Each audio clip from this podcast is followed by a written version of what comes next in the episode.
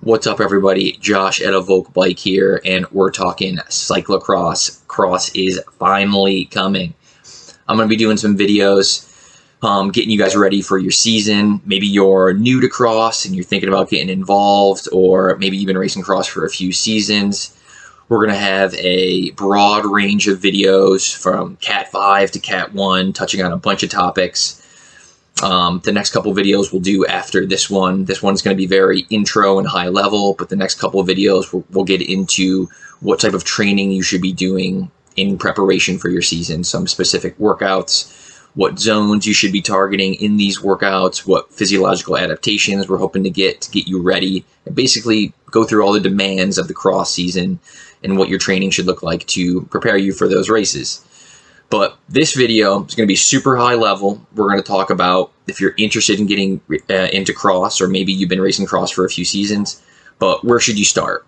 And number one for sure would be do you have a cross bike? If you don't have a cross bike, check it out. Go get one. I wouldn't recommend racing on your road bike.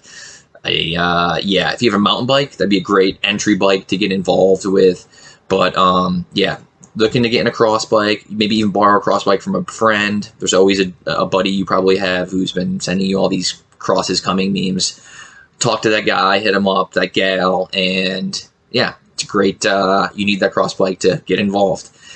If you have a cross bike already, say you've been racing for a little while, now would be a great time to bring the shop, bring the bike to the shop and get a full overhaul.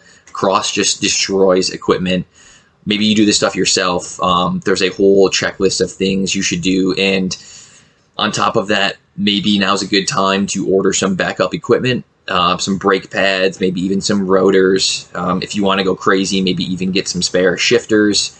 Those tend to break if you make a fall. Um, just an idea there. I know I like to stock up on a few things because inevitably things will break, and it's good to have them, especially now with uh, with the pandemic and everything, um, getting equipment is is hard to come by. So it's good to stock up, get on top of these things sooner than later. So yeah, number one would be cross bike equipment. Number two would be what does your cross calendar look like? If um, if you're new to cross, get on BikeReg or or talk to that guy or gal who is totally telling you the cross is coming. See what races they do, what races are in your area. Maybe there's like a local cross practice find out um, from from maybe you're on a team, find out some guys on your team or, or gals on your team what what races they're doing. Yeah, and I would start mapping that out, put it on on your calendar, get like a macro view of okay, hey, I'm going to race this weekend or this weekend, see how they all fall, and then from there, number three would be see what your goals are within that. If it's your first season, maybe you just want to finish some races, see if you like it but if you're more seasoned in it, maybe you pick a specific race you want, or maybe it's a race series, um, or maybe it's a whole race weekend. Typically, cross races are run as Saturday, Sunday. Not always, but the bigger races are definitely a, a whole weekend. So yeah, and then after you have that, you got your you got your equipment dialed, you got your your calendar, you have your races, um, your priority races. You know kind of what you're aiming for then you can start working backwards and say, hey, what should my training look like? If you're new, again, um, I think doing anything, doing a local cross practice would be great. Um, but uh, but yeah, if you if you're a seasoned veteran, maybe you know what to do. Maybe you know from past seasons what your strengths are, what your limiters are. Start working on those things. See what for your priority races, for your A races. What do what are the demands of that specific course? What have you been been poor at in in the past? How's your running? You're not gonna, you know, win a race with your running, but you can definitely lose. You know, if you you spike that heart rate and you just can't recover. Just something to think about. There's so many other skills involved in cross, which makes it, you know, a different beast to tackle from from road racing. And there, there are tactics, there are specific workouts to work on skills.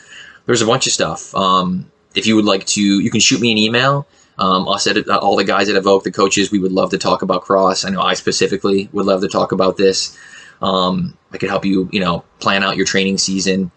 But yeah, that would I would say those are kind of the big things right now um, to to get prepared for your cross season.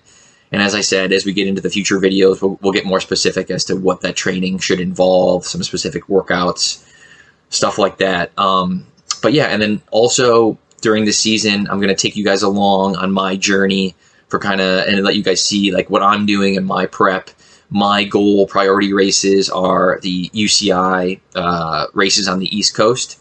I'll maybe post some of the races I'm doing in the link below the video. But yeah, I'll, I'll do some training updates. We'll do some race recaps, and you guys can can come along and see what a uh, uh, a Cat One cyclocross racer does. You know, and I get my teeth kicked in at these UCI races, but it's going to be a blast. I'm looking forward to it. So yeah, I hope you guys like this video. Um, maybe like the video, tell your friends, subscribe. We'll keep putting out more cross content. I'm hoping to also do like a Q&A session that Brendan does with the Cat 4 questions. We'll do like a cyclocross specific one. So again, shoot me an email if you have a question. Um, yeah, I hope you guys like this. So I'll talk to you guys soon. Thanks.